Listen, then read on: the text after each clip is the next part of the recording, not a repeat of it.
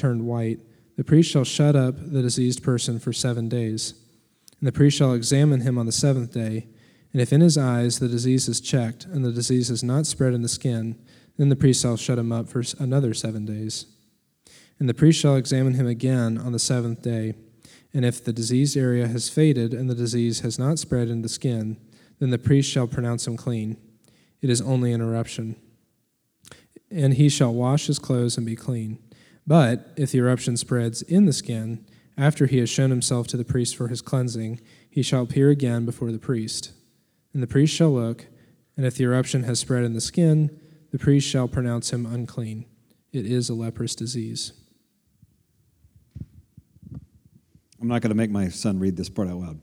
Uh, verse 16 If a man has an emission of semen, he shall bathe his whole body in water and be unclean in the until evening. And every garment and every skin on which the semen comes shall be washed with water and be unclean until the evening. If a man lies with woman and has an emission of semen, both of them shall bathe themselves in water and be unclean until the evening. When a woman has a discharge and the discharge in her body is blood, she shall be in her menstrual impurity for seven days and whoever touches her shall be unclean until the evening, and everything on which, on which she lies during her menstrual impurity shall be unclean. Everything also on which she sits shall be unclean. The Lord spoke to Moses, saying, This shall be the law of the leprous person for the day of his cleansing. He shall be brought to the priest, and the priest shall go out of the camp, and the priest shall look.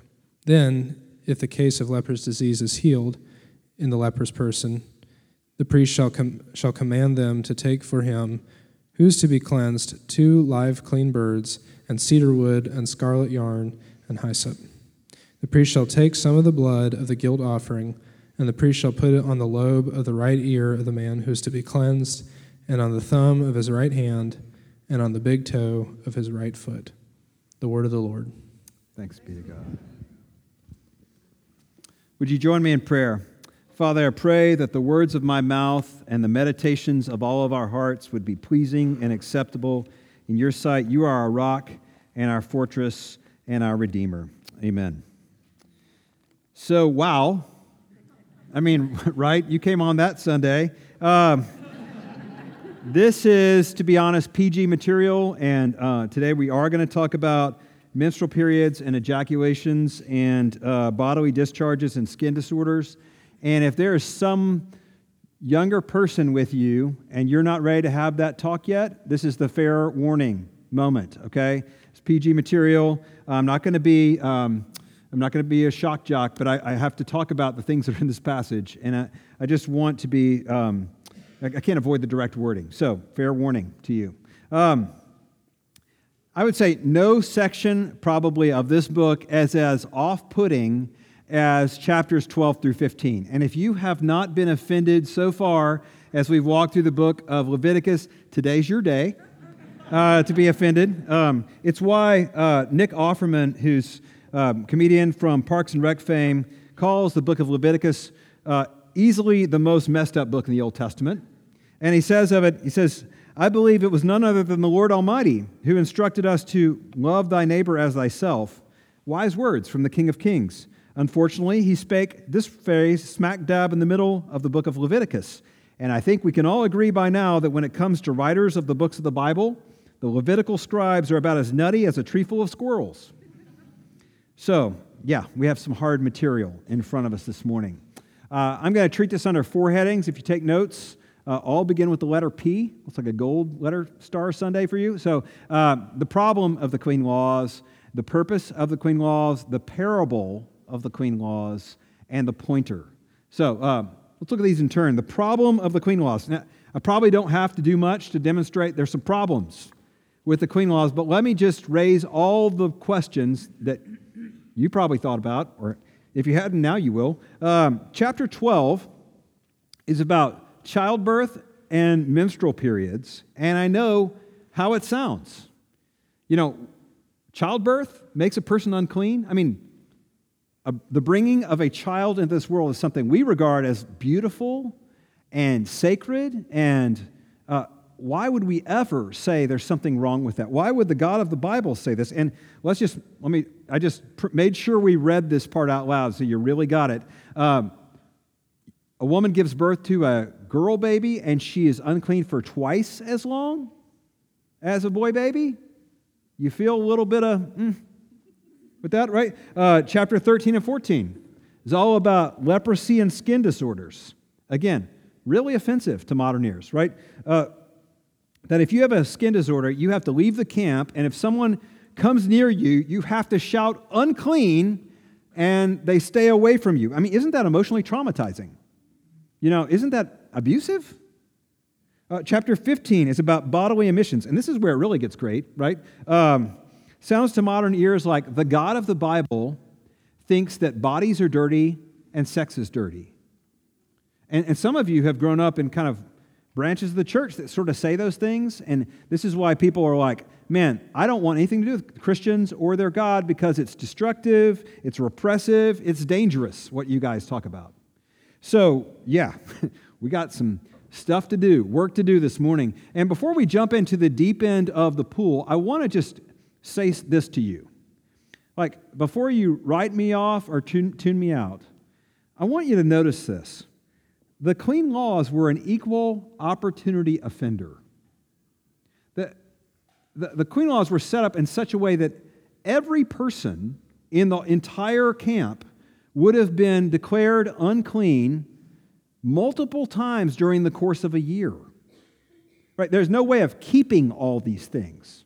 So, you know, whether it's from uh, a skin, some bodily emission, skin problems, mold in your house, contact with a dead body, every person would have had to come into contact with and be declared unclean at some point, maybe probably multiple times over the course of a year.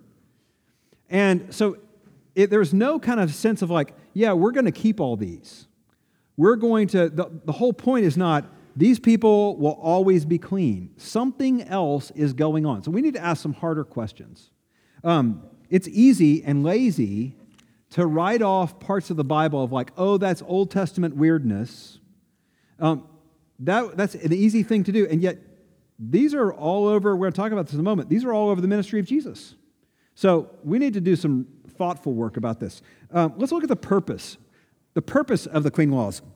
Leviticus traffics in terminology that we do not use. We do not use this terminology. In, from chapters 11 through 15, the book of Leviticus repeats the word unclean over 100 times. That is not a PC word in our culture today. Uh, calling someone unclean, that's just, we think of that as shaming. We don't have those categories. And so those are hard for us, but we do have other categories. And I think it's helpful to think about this category and reflect this back on Leviticus. We have the category of gross or disgusting. Um, there's a guy named Richard Beck who's a researcher who's written a great deal on this in his book, Unclean Meditations on Purity, Hospitality, and Morality. And in this book, he, he gives this example of saliva. This is what he says. Hang in with me, but this is, this is important. Few of us feel disgust about saliva, swallowing the saliva that's within our mouths. We do it all the time. But the second saliva is expelled from the body, it becomes something foreign and alien. It's no longer saliva, we call it spit, right? We call it spit. Consequently, although there seems to be little physical difference between sw- swallowing the saliva in your mouth and putting it in a Dixie cup and then swallowing it, right, you just proved my point, right? disgust. That is the category called disgust. Disgust regulates the experience, marking the difference. We don't mind swallowing what's on the inside. We're disgusted by swallowing something else on the outside, even if it was just on the inside seconds ago. That is called boundary psychology. Boundary psychology. Disgust marks an object as exterior and alien. The second saliva leaves the body, crosses the boundary of selfhood. It is foul, it's exterior, it's other. Now, that's really helpful in thinking about these clean laws uh, and these categories because remember, I said this last week if you were with us clean and unclean are not what you think. This isn't clean equals righteous, unclean equals sinful. This isn't clean these are the good people, unclean are the wicked people. Those categories don't match, match up. Rather, it's about what's fitting and what's appropriate. What's appropriate to life with this God? What reflects what God is like? And so, a person who's unclean doesn't need, in any of these passages, forgiveness. This isn't categories of forgiveness. This is a person who needs, needs cleansing. So, a person isn't morally sinful, but ritually unclean. We don't have that, phrase, that category, ritually unclean. And what, what it means is that there's something abnormal. There's something out of place. There's something off kilter. There's something out of whack. The normal standards are off in some way. It's other, like, like saliva. Something about the person who's unclean has crossed a boundary, and that person needs to be restored back in. And it's not a question of status, it's a question of condition. So here's what I want you to see. The whole point of these clean laws is not um, you do all these things and you achieve all the cleanliness laws and you're good with God. This wasn't a way of, of earning your salvation, this wasn't a way of moral performance. It, it wasn't obey these rules and you'll get right with God. So, what is this about? So, the first thing it's about is hygiene. Very obviously, here you have um, a gigantic nation, hundreds of thousands of people out in the desert in tents, and they have got to live together and have a society where there's not a spread of disease. Now, I want you to think about the people to whom this book was written. Remember, this is not written to modern people, this was written to a group of people who'd been in slavery in Egypt for 400 years. They have been in an abusive relationship with the Pharaoh and the Egyptian nation for 400 years. Do you know somebody who's been in an abusive relationship? One of the things that's really tragic about a person coming out of a highly controlling, highly manipulative, abusive relationship is their categories for what's normal or not are off. And they need somebody to come along and, uh, and just help them with like the daily things of life. Like, here's how you're going to do your schedule. Here's how you're going to do your day. Let's just kind of put a step in front of the other. Let me help you learn what's normal again. And so God is not being mean in establishing clean laws. He's being gracious to them. He's saying, like, let me help you order your society in such a way that there's thriving and there's health. But if you think about it, that doesn't entirely explain some of the things we read. That explains some of them, but it doesn't explain all of them. So there's something else going on. This is where I'm going to use the word parable, uh, which is a story. A parable is a story that conveys a deeper point the deeper point of the clean laws here, it's like these people are called to step into a living parable that teaches them things about who God is, about the way the world is, and the way that we are as people. And so they are called over and over again to step into the parable in these chapters. So let's think about what these clean laws teach us. What do the clean laws teach us about who God is and how God is? Essentially, this passage shows us what God cares about that God is team life in all its forms. God is for life in all types and all ways. And so let me show you this. Chapter 12, let's walk back through them again. Chapter 12 is about the loss of life, the loss of life. Here's what Leviticus is not saying Leviticus is not saying God thinks pregnancy is gross or that babies are terrible, uh, that menstruation is some kind of punishment from God. Rather, this isn't, this isn't about any of that. God is pro procreation, which our church seems to have embraced, right? Um, rather, the issue here is about blood. If you go over one chapter, a couple chapters here, Leviticus 17 14, this is what it says For the life of every creature is in its blood, and its blood is its life. See, the Hebrew people, and even today, if you go visit the Middle East, you'll find lots of cultures that view the loss of blood as losing life. You can bleed out, bleed to death, and losing blood is losing life. The life of a person is in his blood or her blood. So the distinction between unclean and clean, remember, it's not about sinful and righteous, but ritually clean and ritually unclean. He wants, God wants his people to associate their life with rhythms that celebrate life and have nothing to do with death. And so when a mother gives birth, it's not childbirth that has anything to do with her being unclean. It's not the baby that makes her unclean, it's the loss of blood. That's what we see in this passage. Um, but see, it's the loss of blood, it's, it's life going out of her. Not the baby, the loss of the blood is the issue. And, and let me just, this is, let me explain about the difference between the female and the male baby. Why is it that when a woman gives birth to a female baby, she has to be unclean for twice as long? It's not that this, the, this book is anti woman. It's not that the Bible is anti woman. We see in the beginning of the Bible that men and women are likewise made in the image of God. We see in the New Testament, men and women are likewise given the same Holy Spirit in the same way. We're going to do a whole series on gender starting in January, so hang in with us. But what we see here is rather, this is again about blood. When this woman gives birth to a boy baby, she's unclean for half as long because she's giving birth to a little girl who will herself have a flow of blood in menstruation one day that's likewise a loss. That's not, you may not still like that explanation, but that's the truth. That's why this is. See, God is about life in all its forms. The loss of blood is always about the loss of life for God. Um, chapters 13 and 14 are about the protection of life. The protection of life. This is where we're dealing with leprosy and skin disorders. And if you want a fun afternoon activity that's really that's free, you can go home and read all of chapter 13 out loud to people around you.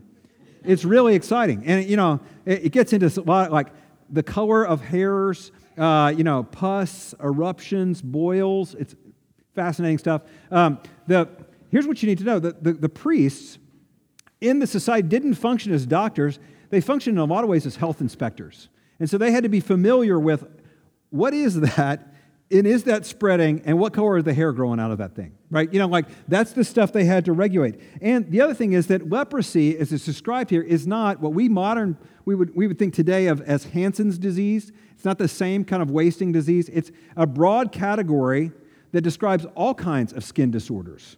So let's be clear what's going on, though. God is not into shaming. God is not like, hey, get those nasty people, these disgusting people out of my sight.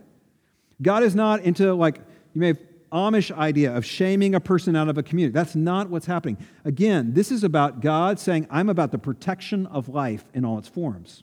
So there's a person who's got some kind of disease showing up, quarantine, contain that thing you're in a gigantic camp with all these people.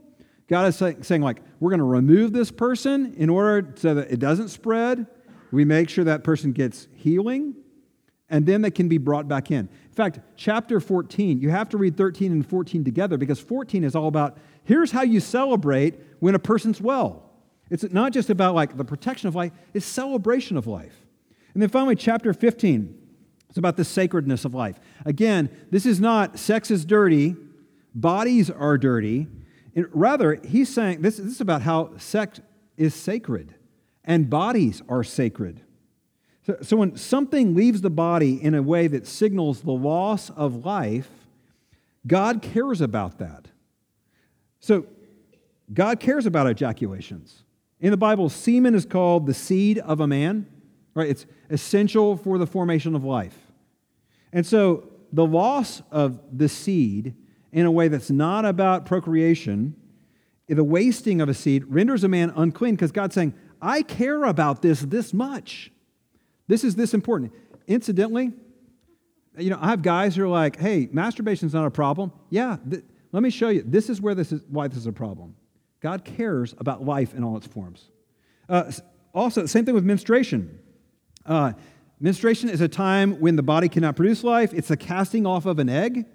It's the loss of life, the loss of blood. So God cares about menstruation and regulates it as unclean, not because there's something shameful or gross about a woman. No, it's about, He's against the loss of life in all forms.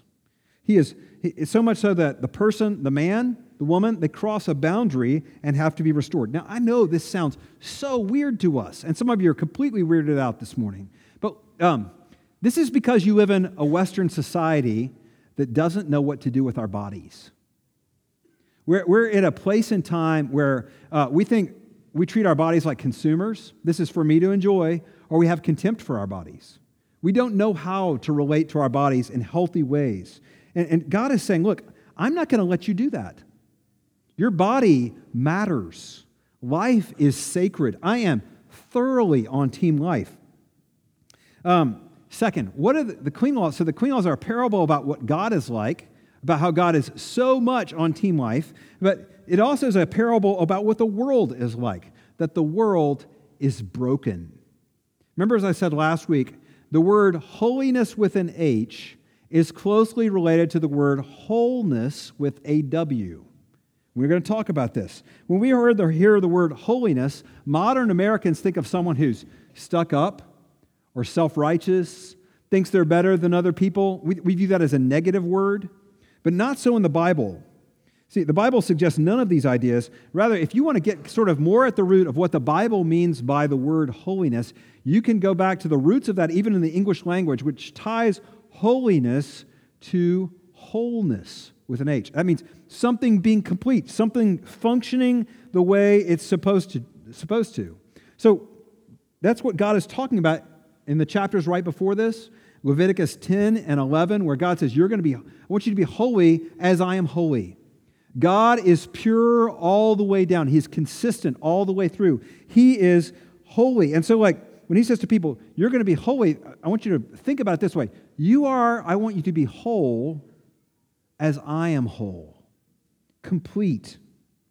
There's no blemish in God. God lives in harmony with himself.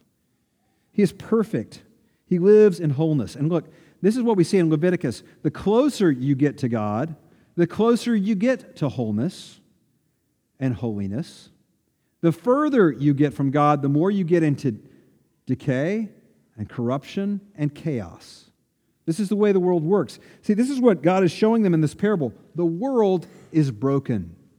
As people who have been marred by the fall, everything about our world is broken. Things don't work the way they're supposed to work. And here's what's more, more um, I want to push this one step further. You don't work the way you're supposed to work. You, this is the last thing that the clean laws teach us that we are not the way that we should be. We're not whole. We're broken, stained, and fallen. You know, this is why we sing that, that song in our church regularly about being bruised and broken by the fall. That, like, every part of us has been polluted, has been impacted by, by sin and the interest of sin into the world. This meant, again, remember, this meant every person in the camp, these clean laws meant that every person in the camp would be unclean at some point, maybe probably several points over the course of a month or a year.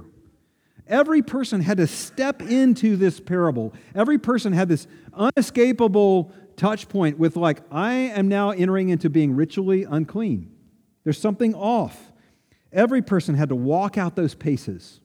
And see, I, one of the reasons I think that this is so hard for us as modern American people is we do everything we can to disassociate ourselves with the fallenness of the world.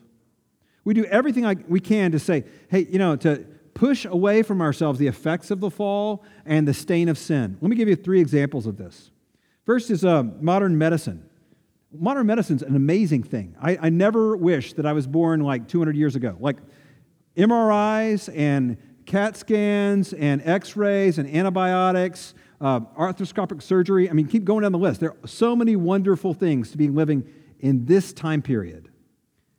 But one of the weird things, one of the side effects of living in a state where, like, everything, all these miracles of modern medicine are available to us, is it desensitizes us to how fallen and broken the world is and our own bodies.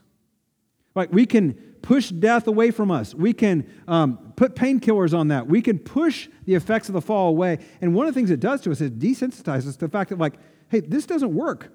This body doesn't, you know, it falls apart. It, and, and I mean, generations before us were just more in touch with the fall. Um, second way that we see this, um, we live in Raleigh. We live in Raleigh, North Carolina. And you know what the cultural idol of this place, this entire city, is built around? Comfort.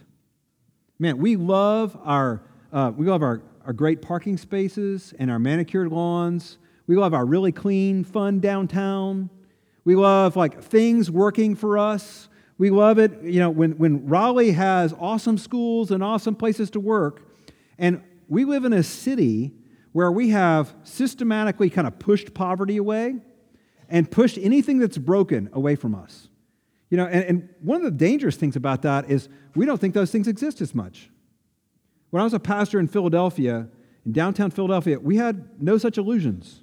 It was a lot easier to convince people that the world was broken and you were broken. Because you step out your front door every day and it's dirty, the crime level is crazy, the school system is bankrupt, um, there's, there's all kinds of, of corruption and violence, and there's the Philadelphia Parking Authority, which is straight from the pit of hell. right? So, like, all those things tell you, like, this world doesn't work. This world is broken and corrupted. But see, here in Rivendell, called Raleigh, living among the happy elves, right? Like we've pushed that away from us because the world is not as broken. Our poor are displaced and our problems are out of sight. And it's dangerous. This is, I keep saying this over and over again, and I'm going to keep taking swings at this. This is the most spiritually dangerous place to live and raise kids. Because you think, and they think, they can grow up without a doctrine of sin or without an idea of like the fall really does impact us. And we're lulled to sleep in it. The third thing that I think also um, aggravates this is the modern news. And we're just inundated right now with all kinds of problems in the world. And I don't know about you, but it's hard for me. I find myself being more and more apathetic and having a hard time caring because it just comes at me. And as long as it's out there and not right here, I'm like, okay. You know, it, and as long as the news doesn't touch my life, it's increasingly difficult to care. So I can live in Rivendell, again, false reality, that everything's okay, not as fallen, not broken. But do you see what happens here in this book? And like in chapter 13, you have these lepers, and God does something with them. That you know, they are not, a spot shows up on the skin, which signals something not right. You are not whole. And what does God do? He has these rules that disrupt the flow of life for them, that disrupt their work, disrupt their home life. You've got to leave the camp. You got to go outside. And what is he making them do? They have to walk the paces. They're this, this living parable of like, the world isn't working right. And they have to step those out. Here's one thing that I notice with Christians like, you know, we, we are uh, people that because of Jesus, we don't observe the clean laws like the people of Israel did. These, these are not things that regulate our society or our church life. But sometimes I'm like, man, wouldn't it be helpful for us in some ways to have some kind of paces and parables that we walk out that remind us, we enter into the fact, we talk about the fact that the world is broken and we're broken? Because we show up at community group, we don't act like it. We show up together in church and everybody thinks like, man, what a put together group of people. Don't you believe it? Don't you believe it? You know, like life on life shows you, man, we're not whole.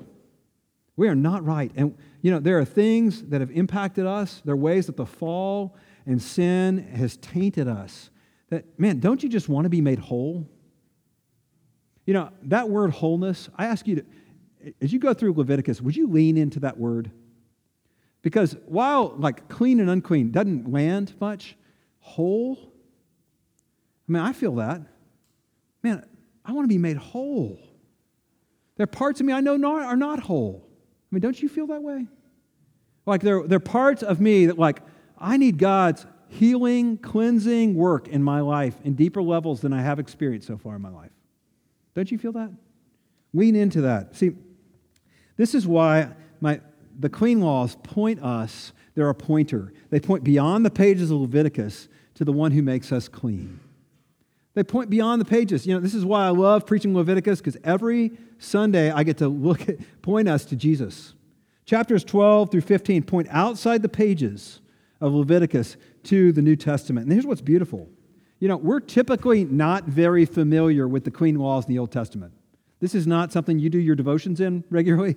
Um, but these are all over the pages of Jesus' earthly ministry.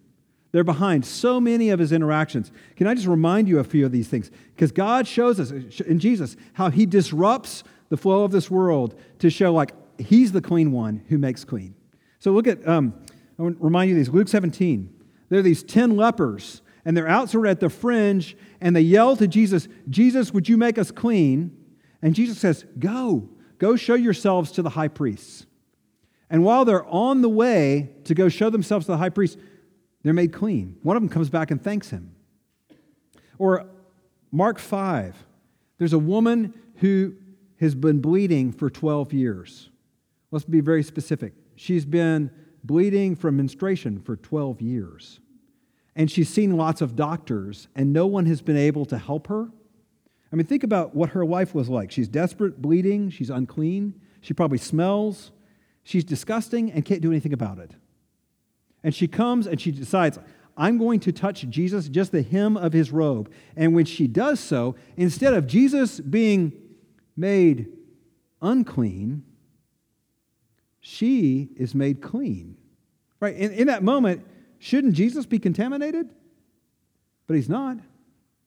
In that moment, she, power goes into her, and she is made clean. Jesus uses his cleanness to make unclean people clean. And then, then uh, Matthew 8 is a man who has leprosy. And instead of him coming to touch Jesus, he comes and asks Jesus, Jesus, if you can, make me clean. Again, not healed. It's fascinating, he uses this word, but clean, more than healed, whole. And Jesus crosses the boundary. Jesus is not supposed to touch this man. You know, doing so would make him ritually unclean. And yet Jesus crosses the boundary, touches the man, and the man is completely restored. Again, this is the one, Jesus, the clean one, who makes the unclean clean. And um, the last night of his life, Jesus is at the Last Supper with his disciples, and it says he got up from the table, he wrapped a towel around himself, and he went and washed the feet of all the disciples. And Peter's like, seeing what he's doing, is like, I know I'm unclean, clean all of me. And Jesus is like, You're clean because of what I've done for you because of what I have done for you. This is Jesus, the boundary crosser, who comes and touches unclean people like us who've been bruised and broken by the fall and restores. There's a physician named Richard Selzer who's written a memoir on his experience as a surgeon called Mortal Lessons. It's a question of essays and stories about stepping into the lives of people who've been marred and, and by, by sin, who, who um, the fall has broken their lives, and he, as a surgeon, is trying to put things back together. And he tells this story about a young woman on whom he did, he did surgery and had to cut a nerve in her face. And this is the story. I stand by the bed where a young woman lies, her face post operative, her mouth twisted in palsy, clownish. A tiny twig of the facial nerve, the one to the muscles of her mouth, has been severed. She will be thus from now on. The surgeon had followed with religious fervor the curve of her flesh. I promise you that. Nevertheless, to remove the tumor in her cheek, I had to cut the little nerve. Her young husband is in the room. He stands on the opposite side of the bed, and together they seem to dwell in the evening lamplight, isolated from me, private. Who are they? I ask myself. He and this now wry mouthed one that I have made who gaze at each other and touch each other so generously. The young woman speaks. She says, Will my mouth always be like this? Yes, I say, it will. It's because the nerve was cut. She nods and is silent, but the young man smiles. I like it, he said. It's kind of cute. He bends to kiss her crooked mouth, and so I and, and I so close I can see how he twists his own lips to accommodate to hers, to show her that their kiss still works. Such a great picture of the God who bends near us and touches us in all the places and all the ways that our lives are broken and bruised by the stain of sin on this world. And as much as we try to pretend like, hey, that stuff's not real, we know it is. We swim in it every day. And Jesus comes near us, the one who's clean, and comes and touches us in the places of our own stories, the places of our own past, places of our own uncleanness, the places where we experience the bruised and brokenness of this world. And he comes to bring healing in the now and ultimate and complete and final restoration in the not yet. One more thing, and this is a freebie. Did you, did you read the words there? Hear the words as we read them from Luke, uh, Leviticus chapter 14 about how the lepers were to be made clean. You know, we read this uh, from Leviticus 14 14. Very strange words here. about how when the priest was supposed to take some blood from the sacrifice, put it on the lobe of the right ear, the thumb of the right hand, and the big toe of the right foot of the leper, and that was for his cleansing. I know, bizarre, right? But where have you heard that before? You've been with us in Leviticus. Where have we heard that before? Ordination of the priests. Very good. Yeah, the ordination of the priests. This is what I want you to see. Isn't it odd that God would use exactly the same sacrifices and rituals for the ordination of the priests as he would for the cleansing of the lepers? Hmm, that's odd. Or maybe not.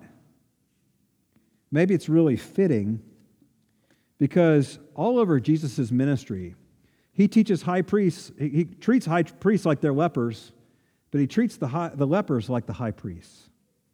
And he invites those who've been cleansed by Jesus into the ministry of going out as his people and entering into the lives of others who are unclean and saying, you know what, look, I know the clean one. I know the one who can change your life. I know the one who can, by his touch, make you whole. Will you enter into that?